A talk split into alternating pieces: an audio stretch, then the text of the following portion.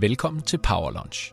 Programmet, hvor vi går i dybden med magt, medier og erhvervslivet og løfter diskussionen til et internationalt perspektiv. Mit navn er Nikolaj Bonen Rossen. Jeg driver til hverdag et PR-bureau med internationalt udsyn og har taget udtrykket Power Lunch med hjem fra The Four Seasons Restaurant på Manhattan, hvor det siden 1979 har været brugt til at beskrive og institutionalisere frokostmøder mellem indflydelsesrige individer. Vi er på restaurant Marshall på Hotel d'Angleterre, som har givet os lov til at optage denne serie podcast på stedet. Konceptet er Candid Conversation, det vil sige åbenhjertige samtaler over tre retter mad, og med hver ret tager vi hul på nye samtaleemner. Programmet er tilrettelagt af Annette Halstrøm. Velkommen til.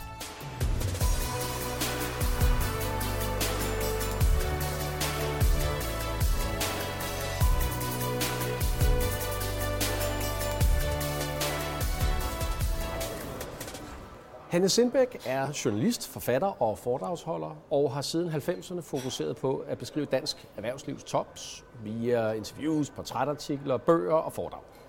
Og udover at være forfatter til bøgerne Tyren, Bjørnen og Banken om Saxo Bank og stifterne fra 2009, Kammerherrens nye klæder om Fritur for 2012 og Comeback om Anders Samuelsen for 2013, så har hun senest fået opmærksomhed for bogen De Renfærdige, fortællingen om Novo Nordisk. Og det er ikke kun i forbindelse med udgivelsen i 2019, men i høj grad i løbet af det seneste år, som bredt citeret Novo Nordisk ekspert og observatør.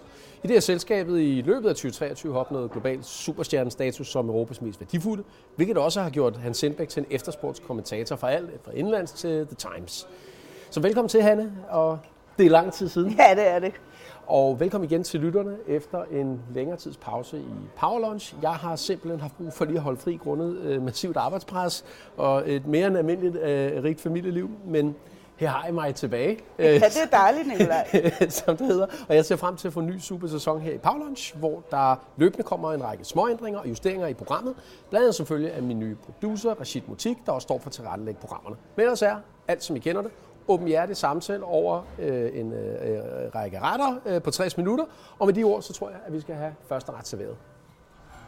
Pan fan turbot with truffle and turbot stuff, served with calm, truffle, and finishing the dish with an aromatic sauce. Thank you very much. Lovely. Lovely. Sounds nice. Tag for dig, Hanne. Ja, jeg tror, vi skal have lidt sauce på her. For... Jamen, okay. Men så, så, så mellemtiden, så kan du lige ja. tænke øh, over det her indledende spørgsmål, jeg godt kunne tænke mig at stille dig. Jeg kan huske, at øh, i omtrent 1993, lige inden det hele øh, ramlede øh, for øh, min, øh, min arme far, der kan jeg huske, at han afsatte en børneopsparing til mig og min lillebror. Oh, og nu beder jeg til, at du siger, at han købte nogle nordiske aktier ind. Ja, ja, ja, ja, ja, ja, det gjorde han. Øh, han, han. Han købte rent faktisk nogle nordiske aktier til os. Og det var i 1993. Udfordringen kommer lidt i, at øh, sidenhen øh, så blev de aktier sådan løbende i løbet af 90'erne likvideret. Jeg tror, at øh, de blev brugt på alt fra skolegang til, øh, til, til hardballgevær og, og det ene og det andet. Ja. Kan du fortælle mig, hvor mange penge vi haft i dag, hvis vi havde beholdt Nej, det er sådan nogle spørgsmål, du ikke... Men du har i hvert fald været millionær. ja, det havde du i hvert fald. okay. Altså, jeg kan ikke Jamen, det skal der heller ikke så meget til for. i de der øh, aktiekurser, men det, det er jo helt sindssygt, hvordan den aktie er steget siden 90'erne. Ja, på 30, ja, ja. ja, på 30 år. Ja, men altså, jeg, ja. det har ikke regnet ud. Du var i hvert fald blevet millionær ja, det, det, det, skal der nok ikke øh, så meget til i sidste ej, ende øh, for blive, men, øh, men, men jeg har nok også blevet mere end det. Jeg tror faktisk, at øh, så vidt jeg så øh, børsens aktieanalytiker Simon Kirketerp, han lavede en analyse på det, og jeg tror, det var øh, et eller andet, der havde givet pengene 500 gange igen. Ja, sådan noget, det er jo helt, det er jo helt åndssvagt. Men sådan kan man sidde og, øh, og ærge sig så meget. Ja, det er jo det, og havde du købt bitcoin på et eller andet tidspunkt og solgt på et andet tidspunkt, ikke? Sådan er livet. Ja, men man, man kan godt sige, at Nobus succes er jo ikke noget tilfælde, øh, og det er jo det, som du har blandt andet har skrevet en bog om. Ja. Det hedder ja, ja, det er jo ikke bitcoin, og det er jo heller ikke overnight. Der er ikke noget sådan på den måde. Selvfølgelig er aktiekurser altid volatile, men altså, det er jo ikke sådan, Nova er, er solid og har haft en solid opadgående kurve siden dengang din far købte aktier til jer. det har de altså. Men, men hvad er det, der gør, at, en, at, at selskab som Novo Nordisk i sidste ende ender på en, på en så høj topplacering øh, på verdensranglisten. Jeg mener, er nummer 17, øh, det, det, det, det ja, det sidste, nej, jeg tror, de har været oppe på nummer 15. Men nummer 15. Altså, det er jo, Femte mest det værdifulde selskab i verden. Jamen, det er da helt sindssygt. Europas mest værdifulde selskab, hvem skulle have troet det? Jeg kan fortælle om, dengang jeg havde skrevet min bog, øh, De er rent færdige, så sendte jeg den til Min bog er lavet som øh, 12 kapitler over 12. Øh, hver kapitel har fået navn efter en af de meget betydningsfulde personer for Novo Nordisk. Jeg kalder den 12 monolitter. Mm. 12 disciple? Sjovt, du siger det. Ja, det kunne det også godt være. Ikke? Nogen, der har, hvis, hvis aftryk er tydeligt i Novo Nordisk DNA. Ikke? Da jeg så havde øh, skrevet manuskriptet færdigt, så sendte jeg det til de øh, øh, syv overlevende monolitter. Dem havde jeg haft, øh, dem havde jeg lovet, de fik en uge til at læse det. Ikke? Og så øh, skrev, eller ringede, jeg kan ikke huske, Lars Rebien til mig. Og han skrev, jeg tror ikke helt, du har fattet skalaen af det, du har med at gøre. Og så sagde jeg, skalaen? Jeg har skrevet 462 sider, jeg synes da nok, det er skala. Men så begyndte han at ramse op. Øh, altså netop på det tidspunkt var de så Skandinaviens mest værdifulde selskab. Og han ramsede op de her resultater, de havde, og så endte han den opremsning med at sige, og Novo Nordisk Fonden er øh, lige så meget værd som Bill og Melinda Gates Foundation. Det var det, der knækkede det for mig, hvor jeg bare sagde, okay, nej, det har du ret i. Jeg anede ikke den skala. Det anede jeg ikke. Og, og de det sidder altså på hvor mange lidt... procent af aktierne? Er det ikke 60 procent, eller hvor meget De sidder på majoriteten af de bestemmende aktier. Hvor mange det lige er, det kan jeg ikke huske. Det er ikke 60 procent, fordi det er jo majoriteten af de bestemmende aktier, fonden har. Ikke? Men allerede dengang i 2019, ikke? var de så Skandinaviens største, og fonden var lige så stor. Nu er det jo verdens største velgørende fond i dag. Øh, og det, det siger bare noget, på en måde så var jeg selvfølgelig lidt flov. Jeg har arbejdet så længe med det der manuskript, og havde ikke forstået det. Men det siger bare også noget om Novo Nordisk. De havde heller ikke gjort sig umage med at fortælle nogen om det. Så vi forstod det ikke. Der blev interviewet af, af Wall Street Journal her, om nu hvor de var blevet verdens, eller verdens mest værdifulde selskab, og så spurgte de mig, Nå, men hvordan har danskerne det så med? Hvad synes danskerne så om Novo Nordisk? Hvad er danskernes forhold til Novo Nordisk? Så siger jeg, ja, de er først lige ved at opdage det. For selvfølgelig har vi da vidst, at Novo Nordisk var der sådan der i baggrunden, men så rigtig et forhold til det, det har vi ikke som almindelige danskere, der ikke arbejder der. Men det havde du vel heller ikke øh, på det tidspunkt, hvor du gik i gang med at skrive den her bog? Nej, så, så, så lad os lige prøve at tage et skridt tilbage. Hvad var baggrunden egentlig for, at du ville gå i gang med det? Altså, din, din tidligere udgivelser har været mere, kan man sige, kulørt af natur. Du har skrevet om Saxo Bank og stifterne øh, øh, Lars Seier og Kim ja. Fornage. Øh, du har skrevet om Fritz Schur en, en, øh, sammen med en række andre journalister. Jeg ja, Sandø også. Andre, en mere kritisk udgivelse. Øhm. Og Anders Samuelsen. Anders Samuelsen, det er mere et rent, øh, rendyrket personportræt. Ja, jeg har mest lavet portrætter. Ja. Og det har jeg sådan set Men nu vælger du at stille skarpt ja. på et selskab. Hvad fik, dig, hvad fik dig til at falde for lige præcis nu? Altså den sande historie Og hvornår er vi her tilbage? Det er i 17. Godt. Så i, i 2017? Det er 16, jeg bliver spurgt. Jeg bliver spurgt af en kollega, der er i gang med at prøve at lave en bog om noget nordisk. For det er mærkeligt, det jeg aldrig har gjort. Det er jo en af vores helt store virksomheder, en gammel virksomhed, der aldrig har lavet en bog om dem. Øh, så det er jo mærkeligt, det havde den her kollega, øh, der, der gerne ville, og det var mit forlag, det var politikens forlag, der var forlægger for den. Øh, men det viste sig så, altså en lang historie kort, at det var ikke en opgave, han kunne løfte. Og der var jeg kommet så... Øh, jeg nævnte det ikke, at skrive bogen. Og, øh, og der var jeg, jeg havde ikke bestemt aldrig selv fundet på at gøre det. Det har jeg aldrig fundet på, for jeg synes, det var alt for stor en opgave. Det var alt for kompliceret. Det for mig. Det... Men var det den selv, der havde spurgt om... Nej, nej, øh, nej, okay. nej, nej, det er en uafhængig bog. Ja, godt. Øh, Jamen, det kunne godt være, at de havde taget initiativ til at ja, sige... overhovedet ikke. Nej, tværtimod vil jeg sige. Det, det var sådan lidt besværligt at ja. få dem til at, at medvirke. Men de endte alligevel med i en eller anden grad af... Ja, jeg gik til personerne, de personer, jeg gerne vil tale med, fordi jeg også er den opfattelse, jeg vil næsten sige den erfaring i mine mange år som, som øh, erhvervsjournalist, det er jo altid personer. Folk tror ligesom virksomheder opstår, og, og ting sker, men det er jo altid mennesker, der ligesom gør det.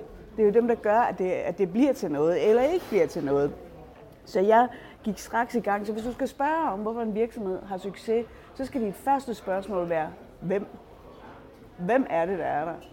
Hvem har gjort det? Det, det? det er dem, der ligesom har lavet den succes. Det er ikke fordi, nu har de opfundet et produkt, eller fordi de nu har... Det er, der er altid mennesker, øh, der, der står bag det her. Og det synes jeg, øh, det er også det, jeg kan noget med, med mennesker. Så jeg var gået til nogle af dem, jeg anså for nøglepersoner, også nogle af de helt gamle, som ikke var der mere. Og jeg har lavet en hel masse interviews med dem, spændende interviews, var det forretningsfolk, forskere? Eller? Ja, det var med, både forretningsfolk og forskere, men det var for eksempel Sonic Fryland, der siden øh, fik... Øh, Anerkendelse, pris? Eller hvad nej, han tjente mange penge på at lave, øh, hvad de hedder, de lægemidler, som ikke er lægemidler, i Matas og sådan noget. Kosttilskud og ah, alt okay, sådan noget. Øh, det var et firma, Novo Nordisk ejede på et tidspunkt, som vi så solgte fra og solgte til ham. Og det tjente han en formue på. Jeg kommer nok på, på det lige om lidt. Han er sådan ikke Fryland ja. øh, hedder. Øh, og øh, så nogle af de der, så synes jeg ikke så godt, at jeg kunne sige til dem, at det bliver ikke til noget alligevel. da jeg ligesom havde erkendt af mine kollegaer, og det gik ikke med, med os to. Så var jeg nødt til at fortsætte. Det var meget svært, det er meget vanskeligt. Jeg var virkelig ude i grænsen af, hvad jeg kan kapere af forståelse og viden, for jeg skulle både vide noget om forskning og kemi og finansiering og Kina i 90'erne. Og der var simpelthen men, men, så mange men, ting, men, jeg skulle vide noget om.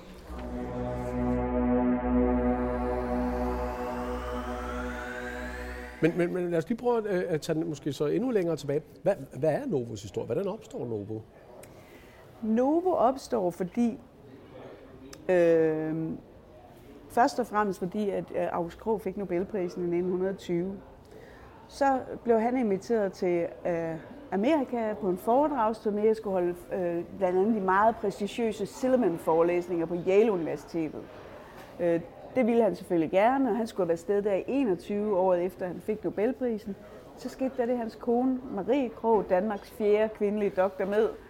De to var virkelig meget et par på alle måder. Hun fik sukkersyge. Jeg fortalte hun ikke til nogen, men hun fik sukkersyge, så hun var for syg til at rejse i 21. De var sådan et Danmarks svar på Curie-par? Det var de nemlig, ja. Sådan et rigtigt par-par, ikke? også i, i arbejde.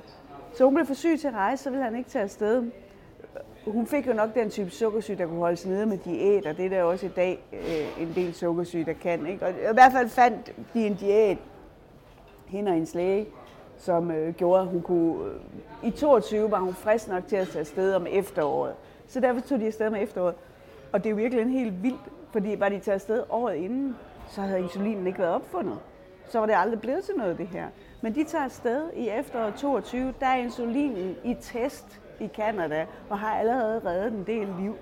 Øh, og Marie, der selv er læge og doktor med, hører meget om det her øh, på sin rejse derover øh, og får så og overtagelse af altså August til, at han skal tage til Toronto og spørge, om han dog ikke kan få opskriften på det. Og det gør han, og det får han. Og de kommer hjem og sammen med lægen H.C. Hadorn, som også var en øh, meget dygtig øh, medicinforsker, laver de så den første danske insulin, og de laver så også den virksomhed, der hedder Nordisk Insulin Laboratorium. Og et år senere laver de så det, der blev Krogs hjertebarn, nemlig Nordisk Insulin Fond, der hvis overskud skal gå til videnskabelige øh, projekter. Så det er den korte version af historien om, hvordan øh, Novo Nordisk bliver til. Og, og, og den fond, som du, øh, som du omtaler, er så den øh, ejerfonden i dag, øh, Novo Nordisk Fonden. Øh, verdens største velgørende fond. Som i dag er verdens største velgørende fond, der sidder på hovedparten af de bestemmende aktier i Novo Nordisk. Og vel også er øh, et eller andet sted øh, den sikkerhed, øh, Danmark har for Novo Nordisk, bliver et eller andet antager. Fonden er vel selvejende og har sin egen bestyrelse og har vel en, har den, ja. en bestemt indflydelse på, hvorvidt Novo Nordisk... Og de har nogle regler, nogle meget fastlagte regler for, hvad de må og ikke må. De regler er så blevet lavet om og strakt lidt de seneste år, for så mange penge kan man heller ikke bruge på videnskabelige projekter. Så nu støtter de jo ganske bredt alt, mange forskellige ting. Men der er jo ikke så meget kunst og kultur og sådan noget, men altså skole, uddannelse og den slags. Men, men når jeg spørger til det, han, øh, så er det jo simpelthen fordi, at en af de spekulationer, der er opstået i kølvandet på, at Novo Nordisk har opnået den her stjernestatus i det internationale erhvervsliv og på finansmarkedet, øh, det er jo, øh, at Danmark var afhængig af, af Novo Nordisk og de ja. milliarder, der kommer ind. Ja. Øhm, og det er et spørgsmål, der ikke bare øh, øh bliver rejst i Øh, pressen herhjemme, øh, men også i internationale medier. Senest ja. læste jeg den der øh, øh artikel i, øh, i ja, øh, både den, men også i The Sunday Times, hvor du blev interviewet. Mm. Øh, og som jo går under overskriften uh, How uh, Hollywood Celebrities Favorite Drug Ozempic Made Danes Incredibly Rich. Ja. Men spørgsmålet er også, om vi måske et eller sted bliver for tilvendt af de her Novo Nordisk milliarder og uh, kan nå i en, en Nokia-situation, som, ja, uh, som det skete for Finland. Kan, selvfølgelig kan vi det, men jeg ved ikke, men, men jeg ved faktisk ikke med Nokia i Finland. Der er jo vel ikke sådan en fond på den måde der. Nej, og det var, det, jeg, det var derfor, jeg også spurgte til. Men selvfølgelig at, at, er vi da afhængige, altså på den måde. Nu, Novo Nordisk tog jo Øh, og det synes jeg faktisk, de skal... Jeg ved ikke, om de skal have ros for det, for det er jo ikke for, for det.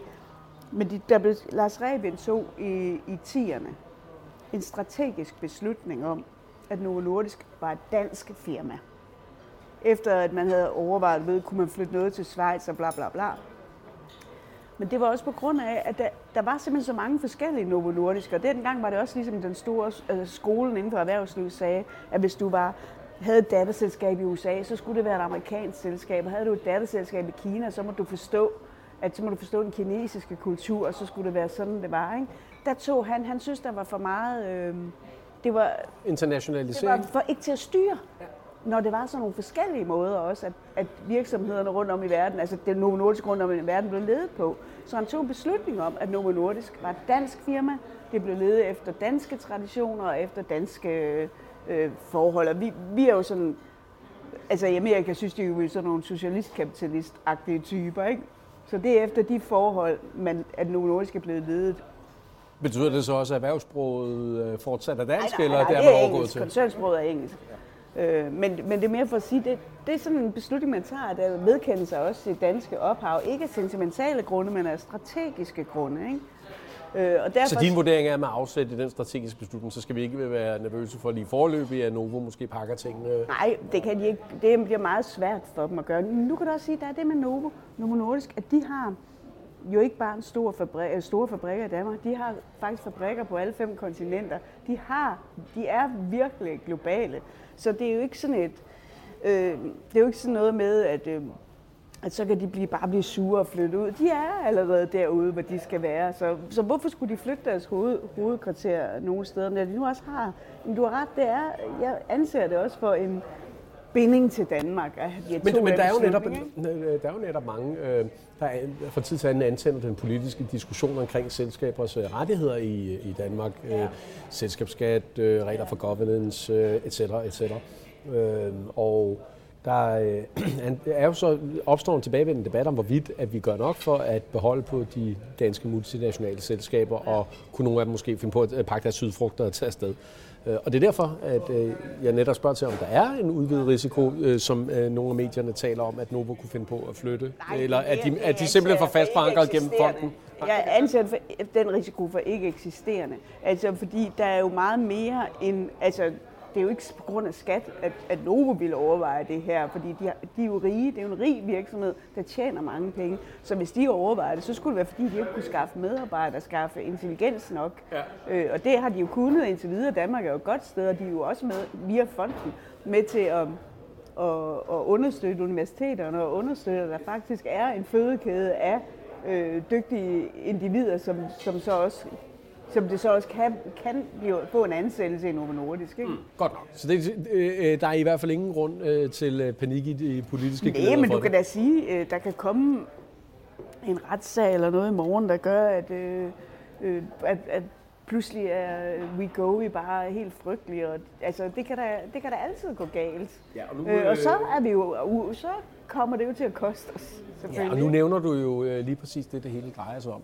Øh, Wegovy øh, er jo den, og den, kan du sige, the street legal version af Ozempic, som jeg forstår ja. forholdet med. det var en sjov måde at udtrykke ja, ikke? Ja. Altså, jamen, Ozempic er jo det, der bliver brugt til at treat uh, diabetes. Ja, type 2 diabetes, ja. Yes, og Wegovy er... Der er man skruet op på det, hvor det gør, at man taber sig. Ja, og øh, prøv lige at, øh, prøv lige at tage mig øh, igennem det her. Hvornår er det, man finder ud af, at man har skabt noget, der har en bieffekt, som der rent faktisk kan være gavnligt for et bredere kommersielt marked? Det finder man ud af i 10'erne. Øhm, og ved det første GLP-1-produkt, som det hedder, fordi det der er det spændende ved, ved det her, det er jo noget, det starter helt tilbage i 90'erne med, at man begynder at research på det her. Så det er en meget, meget lang researchproces, hvad folk lidt kan glemme, ikke? hvor det viser sig, at øh, man kan påvirke, med et tarmhormon, der kan man påvirke øh, pancreasen, bugspytkirtlen til selv at producere insulin. Hvis man altså har en bugspytkirtel, der faktisk fungerer. Det har type 1 diabetikere, deres bugspytkirtel fungerer overhovedet ikke. Mm. Så de skal have insulin tilført. Men type 2, de producerer insulin bare ikke nok. Og så kan man få det her tarmhormon til at sparke det øh, i gang, når det er brug for det.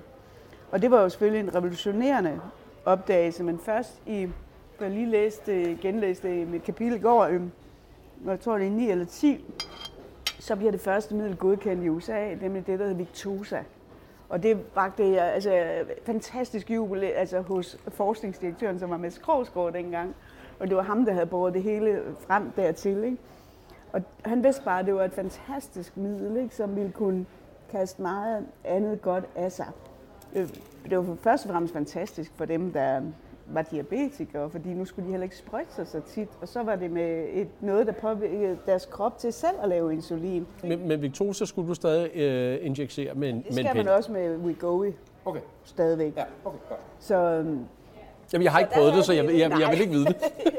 der, der, der var det, det, var et, det var et kæmpe gennembrud. Altså, det var det virkelig.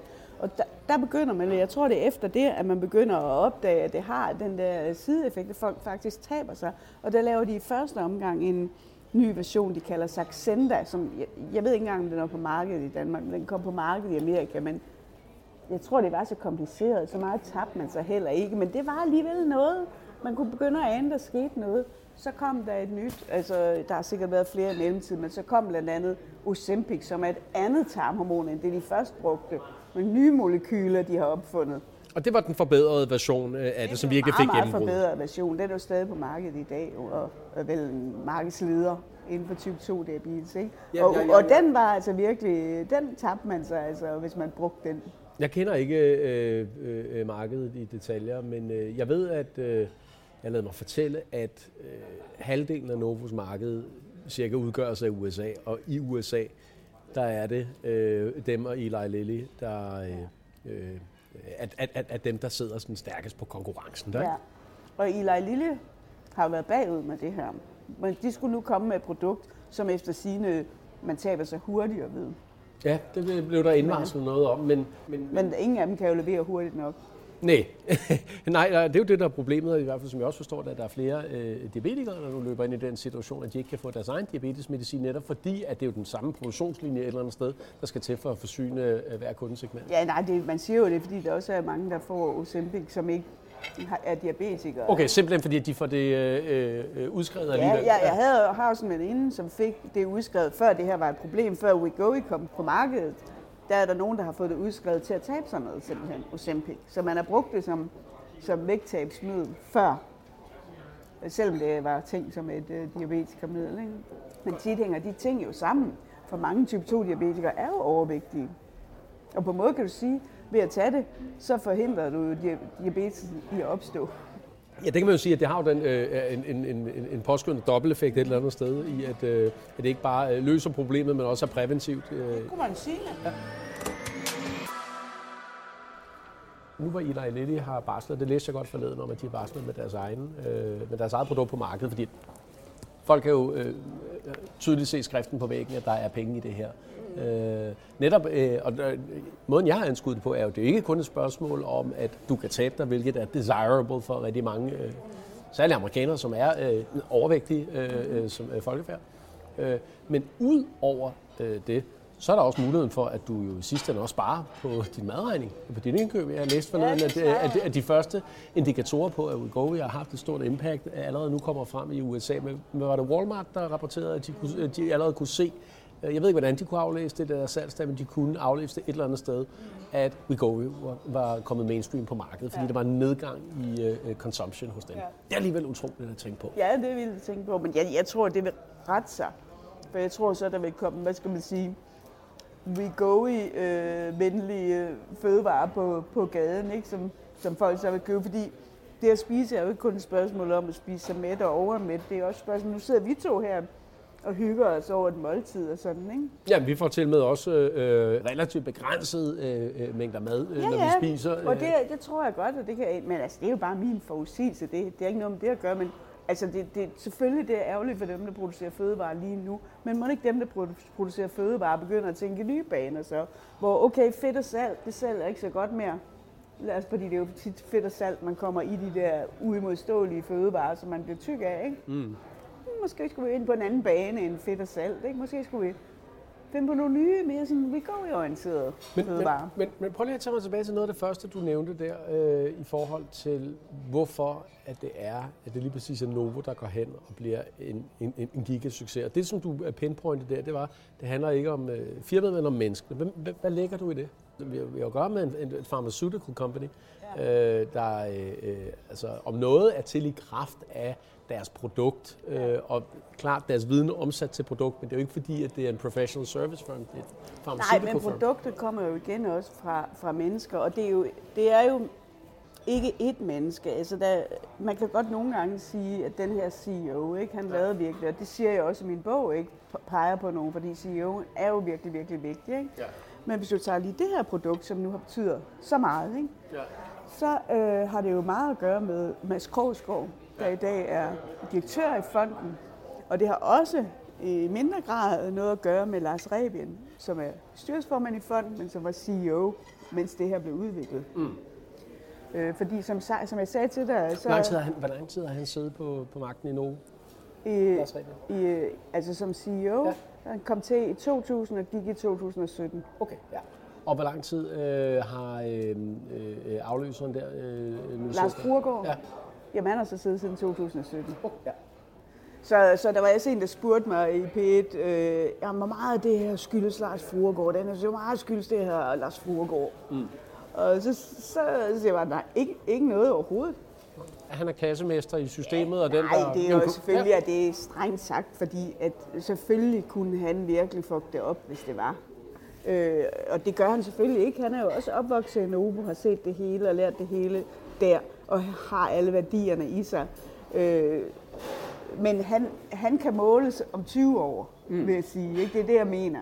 For får han sat gang i de ting nu, der skal sættes gang i, for at man om 20 år også har. Det er det, han kan måles på. Og det er derfor, vi kan sige, at det vi kan måle Lars Rebien og Mads Krogsgaard som forskningsdirektør på, det kan, dem kan vi måle i dag og sige, det var dem, der fik we go i frem. Er der egentlig udtaget noget patent i de her produkter, der på en eller anden måde gør, at man kan bibeholde ja, en, ja. Øh, en, en markeds... Ja, nu kan jeg simpelthen ikke huske, hvor lang tid der er patent. Men jeg altså, kan ikke huske, hvor lang tid er det. Fem, er det 25 år et, et patent? Nej, jeg tror ikke, det er så lang tid mere. Det tror jeg altså ikke, det er, men jeg kan ikke huske det. Og så derfor skal man jo hele tiden være oppe på duberne også for at finde på det næste. Altså det er klart, at de er meget optaget af selvfølgelig at finde, kan man lave det i pilleform, ikke? Ja. Det er selvfølgelig det, de alle dage været meget optaget af. Nogle Nordisk har ikke, der er andre, der har lavet diabetesmedicin i pilleform, så nogle Nordisk har ikke gjort det, for nogle Nordisk laver hvad ikke mange ved, kun øh, biologisk baseret øh, mediciner. Og, og det biologisk, det betyder, at som jeg har forstået det, at, øh, at det er så store molekyler, at det kan ikke optages øh, via maven i tabletter. Det skal direkte ind i blod, det skal blodstrømmen? ja. ind. Så det er sådan noget, det deres udviklere har bokset med, ikke, kunne man gøre. Ja, for det er jo typisk, øh, historisk set har det jo været øh, for øh, alle øh, farmavirksomheder det store øh, skridt at rent faktisk kunne omsætte det til det nemmeste indtagende i den der pilleform. Ja. Jeg ved ikke, om du har lagt mærke til mit slips, hvad det er for et slips, jeg har taget på i dagens anledning. Er det piller? Kan du ikke se, hvad det er for noget?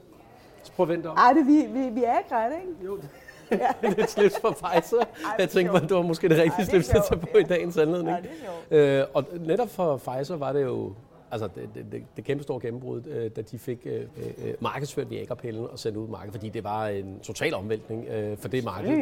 Ja. Øh, og, øh, og før i tiden har der jo også været nogle substitutter for det, ja. øh, på både den ene og den anden ja. måde, og, og sprøjter, jeg skal komme ja. efter dig. Men det var, da de omsatte deres patent. Den er heller ikke ret biologisk, tror jeg, den billede.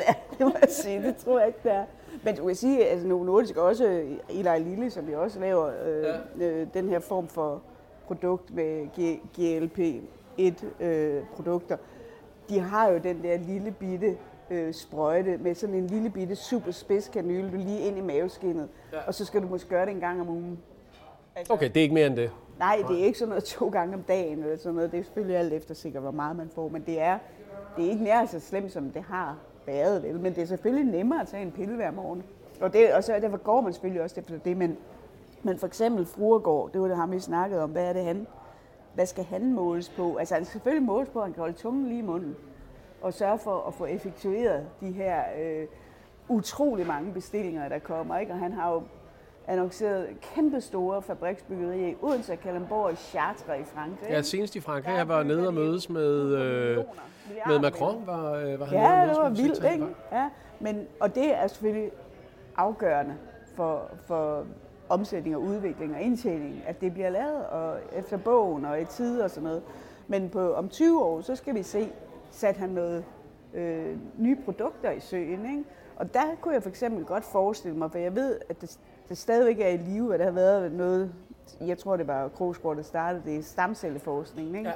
Det kunne man godt forestille sig var noget, der, der kunne blive til noget, men, men ellers ved jeg ikke, det er der ingen, ja, eller, i, eller i kølvandet på den øh, øh, epidemi, vi havde med, med covid-19, øh, der øh, må det da også have på en eller anden måde øh, været noget, øh, der har struck their minds. Øh, om det var et område, det er uden for deres område. Det er det? Ja, det, vil de, det tror jeg ikke, de vil gøre. Det vil de ikke gøre. Men de hjalp jo. Altså, de lavede hurtigt en af deres øh, afdelinger blev dem, der kørte de der tests igennem og sådan noget.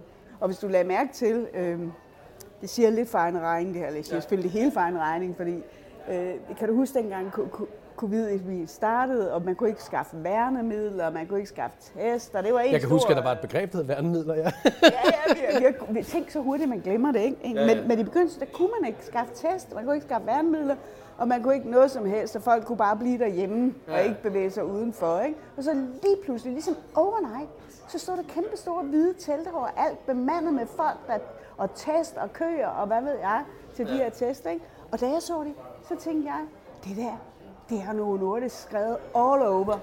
Og det var også... Hvordan det, hvad mener du med, at Novo Nordisk har skrevet all over? Staten kan ikke lave det så effektivt. Nå, på den måde? Det er jo bum, bum, bum, som en militær operation, ikke? Det er rigtigt. Pludselig var der både skaffet personale og Det var helt klart private kræfter, der var inde og løfte, men det har der også været meget omdiskuteret siden. Hvem var det i virkeligheden, der... Jeg skulle til at sige, der var øh, øh, værnemiddelmagerne. Øh. Ej, var det strengt, hvis man husker tilbage på, hvor hjælpeløs staten var. Det var det. Det var det, det var det, var det. Jeg kunne bare ikke lade være med at lave joke omkring det, fordi der er nogen, der er blevet øh, ustyrligt velhavende. Jamen, der er ham i, der, Holger et eller andet, der er ven med kronprinsen, ikke? Han blev velhavende, nu er hans firma så Ja, jeg kan ikke huske, hvad, hvad, hvad, hvad, han hedder, men det er hans claim to fame. ja, nej, nej, men han har også lavet noget før. Altså, jeg synes, det var frisk. Er, firma, er, firmaet, er firmaet gået konkurs, sagde du, eller hvad? Nej, det, jeg, jeg ved det ikke. Hvad hedder det? Det hedder noget med Medical, Nordic Medical. Jeg synes, det var meget Copenhagen Medical hedder det. Jeg synes, det var meget imponerende. Jeg synes, det setup var fantastisk, at han kunne på så kort tid lave så øh, effektivt setup. Jeg var meget imponeret. Ja, men der var også andre, der, øh, der bød på den øh, entreprise. Ja. Øh, og der var mange, der stod i kø for at lave den entreprise.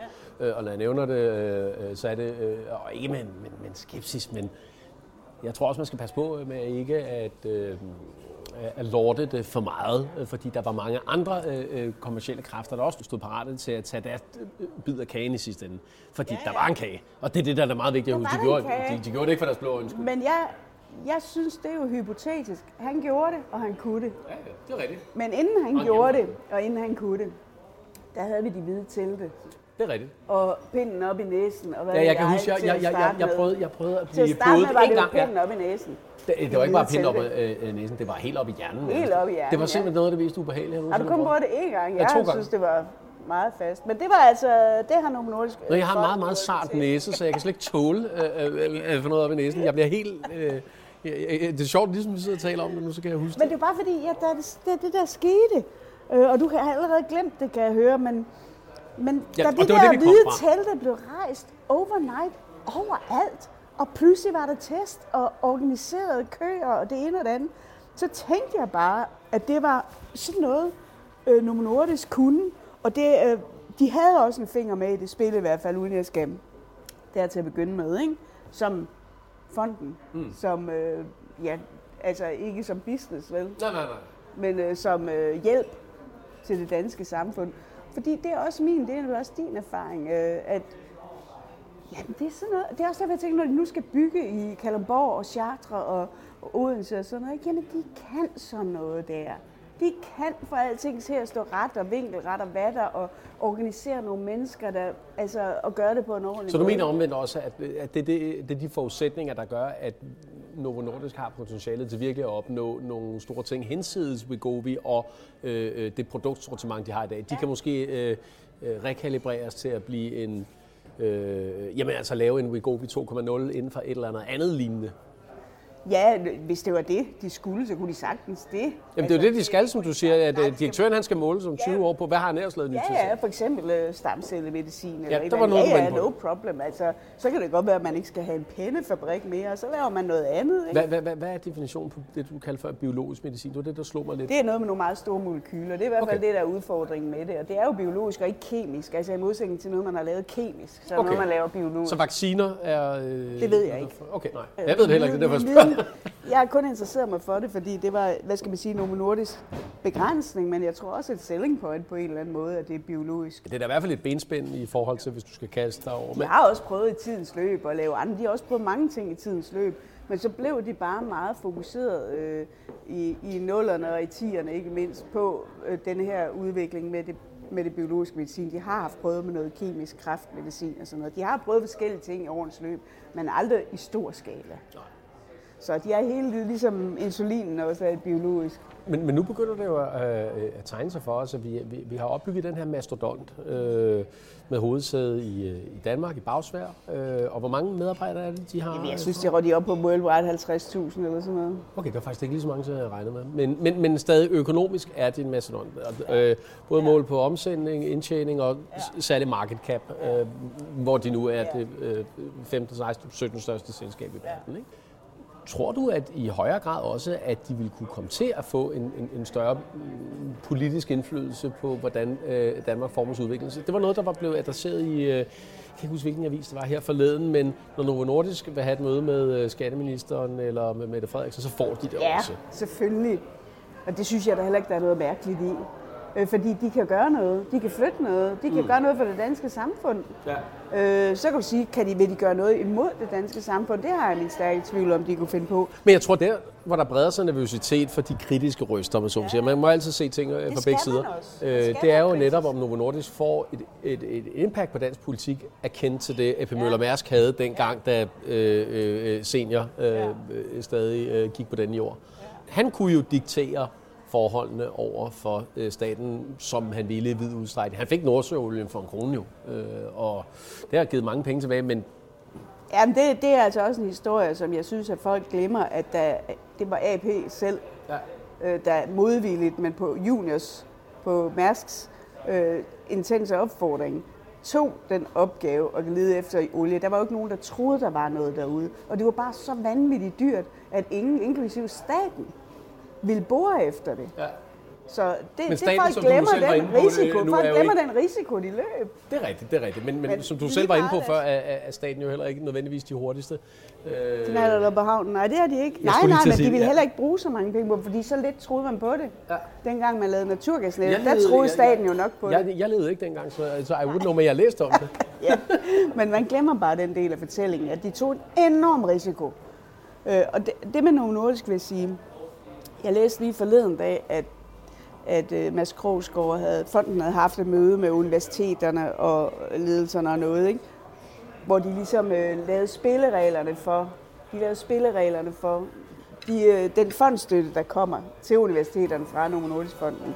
Så jeg tror, at Novo Nordisk Fonden selv er meget opmærksom på, at det ikke skal blive, det er ikke sådan en one-way street, hvor de dikterer, hvad der skal ske alle mulige steder. Nu kommer der dejlige ting her til. Nej, hvor ser det flot ud. Er det øh, hvad hedder, det, morbær, eller er det jeg tror, brumbær? Det er, det, det jeg så til. hvordan Jamen er det morbær eller brumbær? Det er jeg meget nysgerrig efter. You're having real canet that it comes with blackberries, beetroots, and zalotti flour, and a Christmas sauce with Christmas spices and Madeira. Oh, lovely. Thank you very much. Nej, men det er jo for at sige, altså, jeg, jeg synes, det er godt, at man skal, man skal være oppe på duberne og skeptisk over for sådan nogle kæmpe store økonomiske mastodonter. Men man skal bare huske, hvor Mærsk for eksempel var et one-man-show. Ikke? Han ejede det, den kæmpe store virksomhed. Ikke? Han ejede den personligt.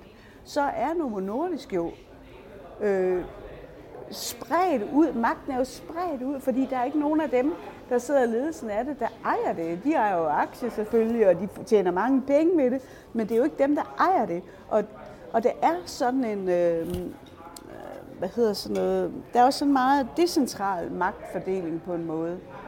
Altså, der er nogle meget klare opgaver, som CEO'en tager sig af. Men øh, han går ikke hen og dikterer, at derhen, der skal de gøre sådan. Det er noget, der, de der beslutninger, de bliver taget meget overordnet, som man så pejler efter ude i alle de her forskellige afdelinger, de har. Faktisk er Novo Nordisk i høj grad styret deres kultur. Hvordan det? Øh, hvordan du definerer det?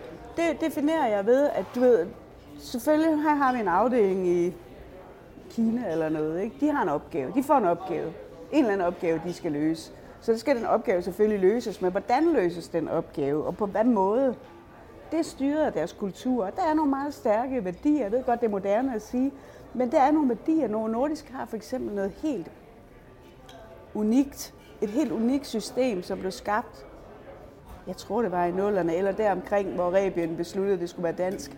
De har et korps af seniormedarbejdere, hvis opgave det er at rejse rundt til alle afdelinger i verden og undersøge og tale med folk og undersøge, om man lever op til værdierne, om ledelsen derude lever op til værdierne, om man, om man, om man er ordentlig overfor, er der noget med diskrimination, eller er det noget med øh, ledelsesstil, eller sådan et eller andet. Der er nogle, helt, der er nogle parametre. Jeg skulle, jeg skulle da til at sige, Hanne, du burde da være en del af det korps, du øh, for at kende Novo Nordisk historie.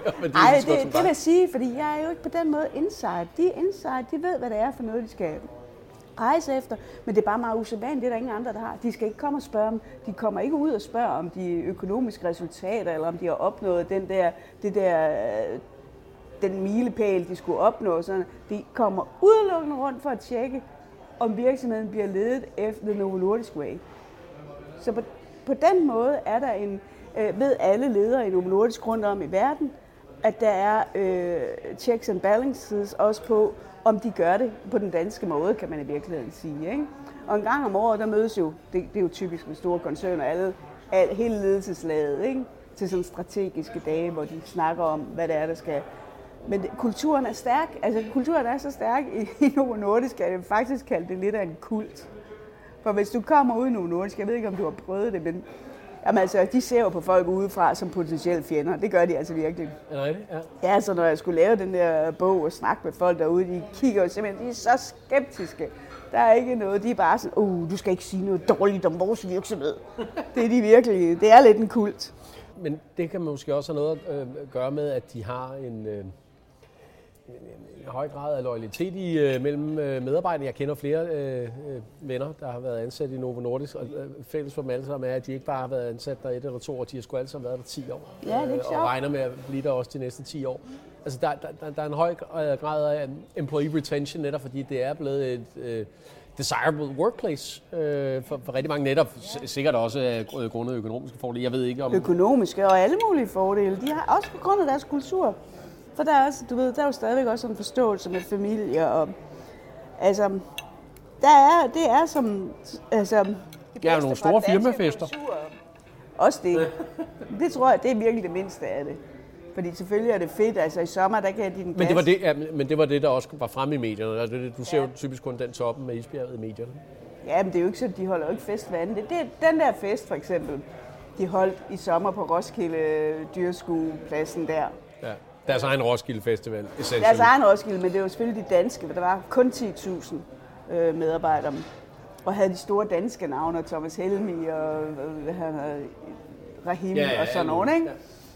Ja. Øh, det er faktisk en meget gammel tradition, der stammer tilbage fra den virksomhed, der, der hedder Novo. Der, udspand, der, der var nogle overløbere fra Nordisk Insulin, der efter to år forlod Nordisk Insulin, fordi de blev uvenner med Hadon. Brødrene Petersen startede deres egen insulinproduktion, der hed Novo. Og de havde sådan en medarbejderkultur, fordi de, de var ikke videnskabsfolk.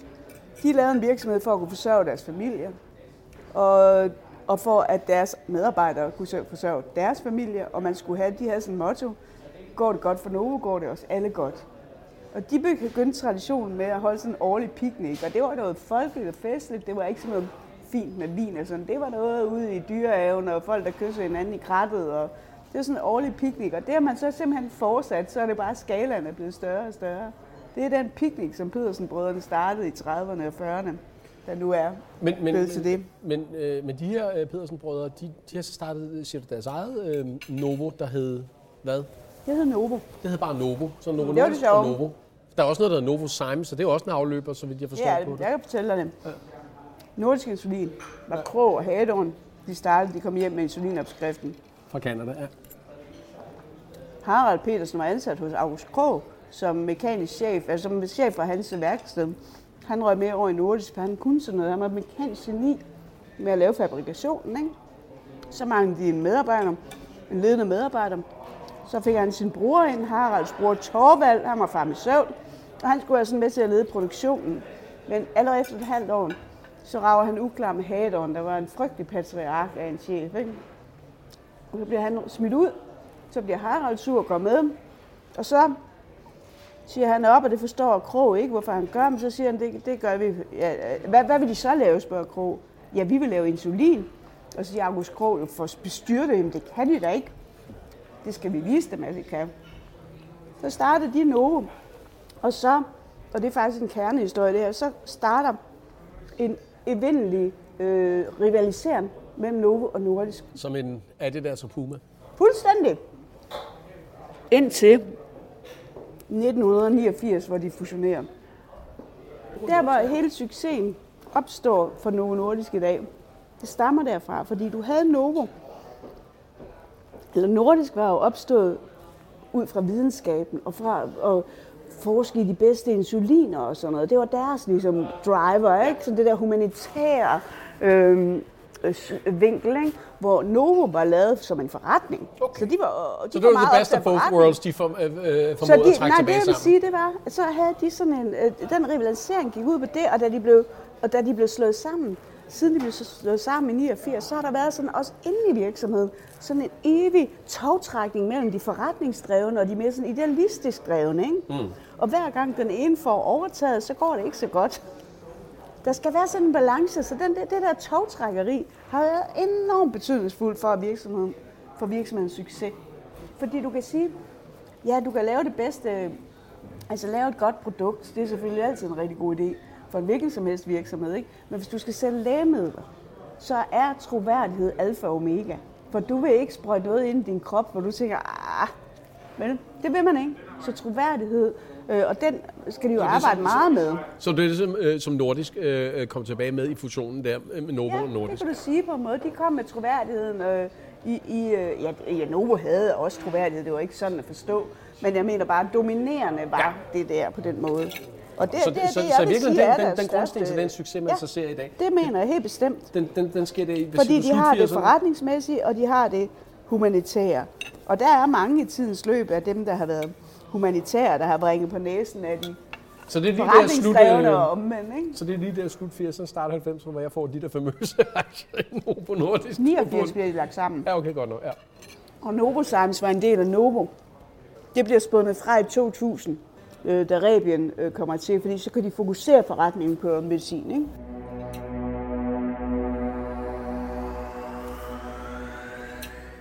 En interessant tidslinje at, øh, at, at, tænke over. I virkeligheden er den grundsten der til den succes, der har været enormt galopperende her, mm. øh, den har været i gang nu i de her 30 år. Jeg vil sige 100, men, Ja, okay. Ja. eller næsten 100, fordi siden Novo opstod i 25.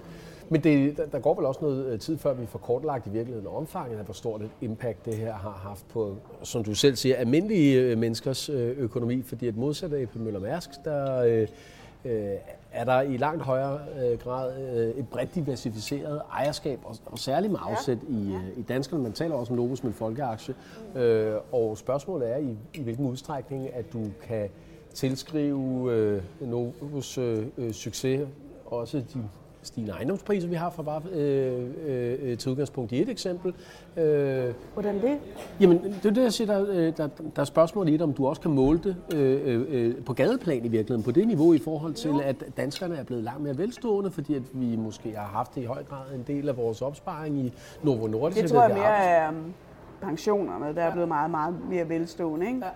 på grund af Novo Nordisk. Og så er der hele fonden, som øh, ja, jeg kan se, de ligesom prøver at fortælle, hvad de laver, men det er jo ikke noget, der sådan når ud altså til almindelige mennesker at forstå, hvad det er, fonden støtter. Men, men alle de penge, fonden giver Ja, hvad støtter fonden rent? Altså oprindeligt skulle de jo kun støtte øh, strengt videnskabelige formål. Det er så blevet udvidet lidt. De støtter for eksempel universiteterne. De har støttet øh, at opbygge øh, hvad hedder det, sukkersyge hos sukkersyge klinikker øh, rundt om i Danmark. Stenocentre kalder man den, så man ligesom så man ligesom centrerer, jeg tror det er fem steder i Danmark, du har et sukker, så decideret sukkersyge, øh, jeg vil ikke kalde det hospital, men, øh, men noget, der ligner ikke?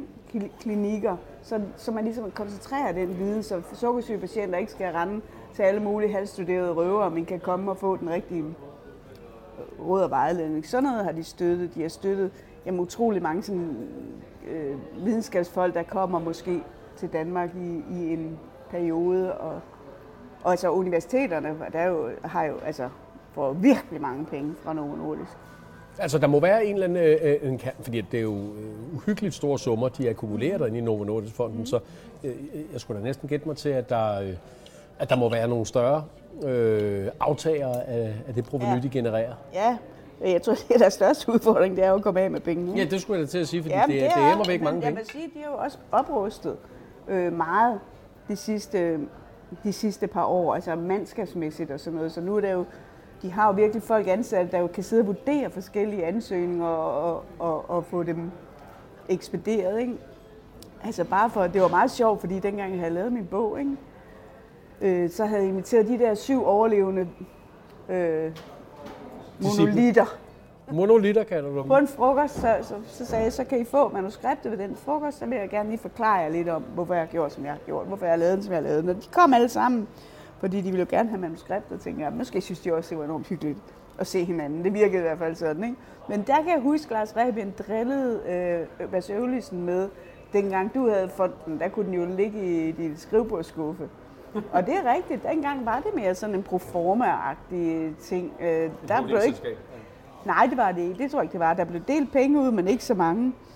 Øh, og første gang jeg selv havde noget med fonden at gøre, jeg lavede et interview med deres daværende direktør, har det vel været Henrik Gürtler. Ikke? Der var det bare sådan, ja, ligesom sådan en kontorhotel, hvor der sad nogle, nogle få medarbejdere. Ikke?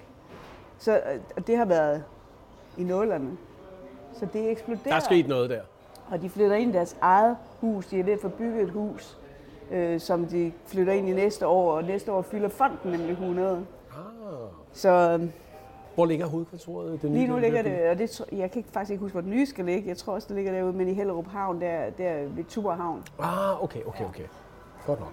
Men i hvert fald, øh, de har været på en enorm øh, rejse øh, mm. de sidste, øh, ja, du siger jo 100 år, øh, men, ja. men, men i de sidste, sidste 20 år har været helt vildt jo. Ja. Altså, altså Mads Krogsgaards, øh, især ham, fordi han jo er den udvikling så tæt med Wegovy, ikke? Ja. Det må være så sjovt at være ham og kigge i, hvad der, hvad der er sket med det, som han har siddet. Nogle gange har han jo siddet helt alene mand og troet på det, ikke? Ah, dog, han har været så ene med den, han må da have haft. Nej, det, altså, nogle gange, det er op og bakke en direktion. Altså, han, har været, han var jo koncerndirektion i Novo Nordisk, ikke? Og, og med, med, Rebin, han sad for bordenden, og han holdt så også hånden over det projekt med GLP-1, ikke? men der har der været tider, hvor de andre, de synes, det der, det, det var ikke noget, der rykkede, og nu må man også snart opgive det. Det startede jo, jeg tror, det er 94, de begyndte, ikke? Så deroppe i nullerne, der er der meget, der går galt i nullerne. Ikke mindst for Mads Gråsgaard som forskningsdirektør. Der har jo været øh, meget tale om øh, en anden stor dansk erhvervsprofil, øh, Kåre Schultz, ja. som jo har været ja. administrerende direktør for Lundbæk, og derefter kom til Teva. Og det, det er som om, der er mange, der har øh, siddet og slået på trummen for, at han på et eller andet tidspunkt burde, skulle, måtte øh, komme ind som topchef øh, øh, for Novo, men det skete aldrig. Og der har jo været nogle spekulationer om, øh, det vil han var jo øh, udnævnt til kronprins i Novo mm. Nordisk. Han var jo også tæt med Rebien. Og der er ingen tvivl om, at Rebien så ham som sin aftager. Men der var nogen, der gav ham en kniv i ryggen, læste jeg forleden sted. Jamen sådan vil jeg ikke. Så, altså min analyse af det der er, for jeg lavede nogle interviews i forbindelse med min bog med bestyrelsesformand Jørgen Rando, som var bestyrelsesformand, da de tog den beslutning om, at det ikke skulle være Kåre Schultz. Ikke? Og, og det er ikke, fordi han vil ikke sige det direkte, for sådan er det jo ikke, vel?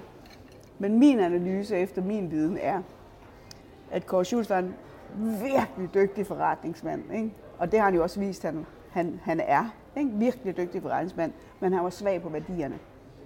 Og jeg tror, at bestyrelsen har Fordi han var forretningsmæssigt anatomisk dygtig, men han, han kunne ikke leve sig ind han var, i... Jo, det selvfølgelig kunne han det. Men når du nu skal vælge en topchef, så skal du sige, hvad, hvad er, har virksomheden brug for nu?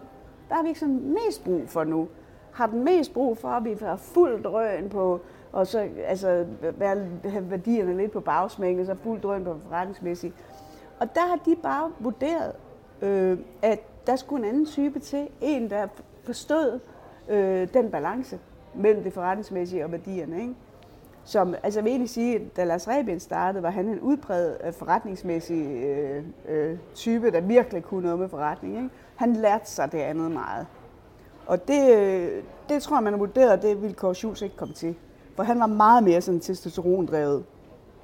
Så det, det, det mener jeg, det er derfor, man så ender med Lars Fruergaard, som har begge dele. Som måske han nok har mere værdier. Ja, han, ja. han virker meget mere afrundet, ja. mild, øh, tror jeg ja. faktisk står. Ja.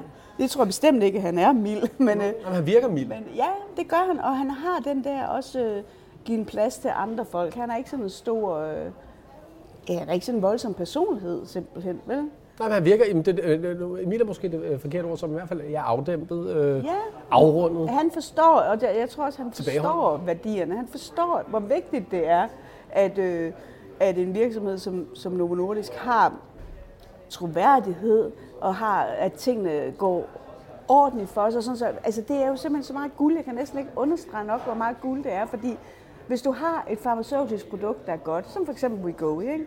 Så kan du i og for sig tage lige præcis den pris, folk du vil have. For det vil folk betale. Mm. Sådan er det med, med farma. Ikke? Og der skal man jo altid ramme en pris, der gør, at folk ikke synes, at man er et svin. Ikke? Øh, og man skal sørge for, at den, det produkt så Ja, så du ikke ender som Martin Shkreli der. Øh, jeg ved ikke, om du kan huske ham. Det var ham der farmachefen øh, i USA, der, der endte med at komme i fængsel øh, på grund af noget embezzlement, tror jeg det var. Men han havde skruet ja. prisen op på det der anti-HIV eller anti-AIDS-medicin øh, ja. tusindfoldigt, da han kom ind i et eller andet øh, selskab og blev simpelthen så upopulær på det, at... Øh, det, det, det kender ikke den historie, men det, jeg synes, den, den har en god morale, fordi det er ikke bare ødelæggende for ham og for det produkt, det er ødelæggende for hele virksomheden. For du kan ikke bygge Novo Nordisk så hurtigt op igen, som du kan rive det ned.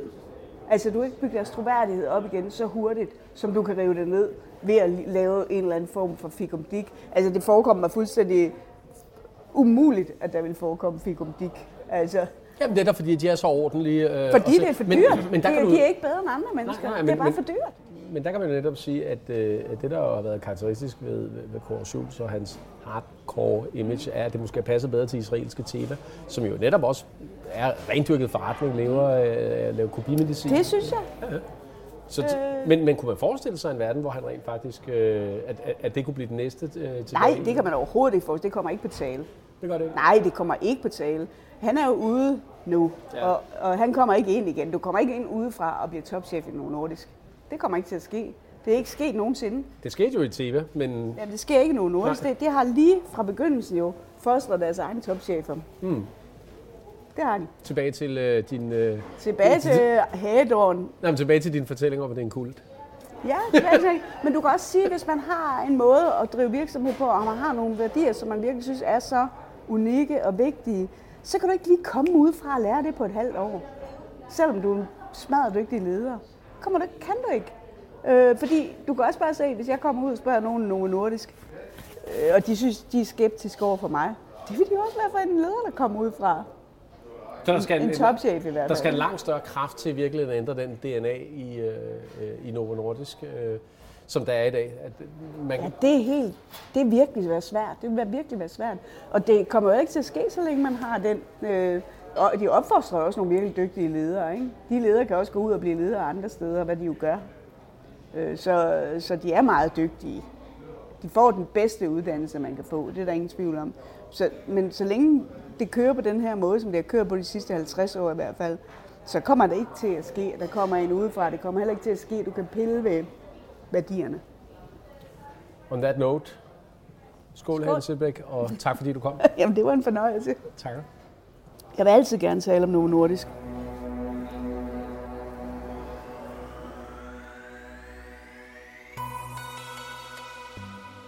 Du lyttede til Power Lunch. Mit navn er Nikolaj Bonin Rossen. Programmet var tilrettelagt af Annette Halstrøm. Tak fordi du lyttede med.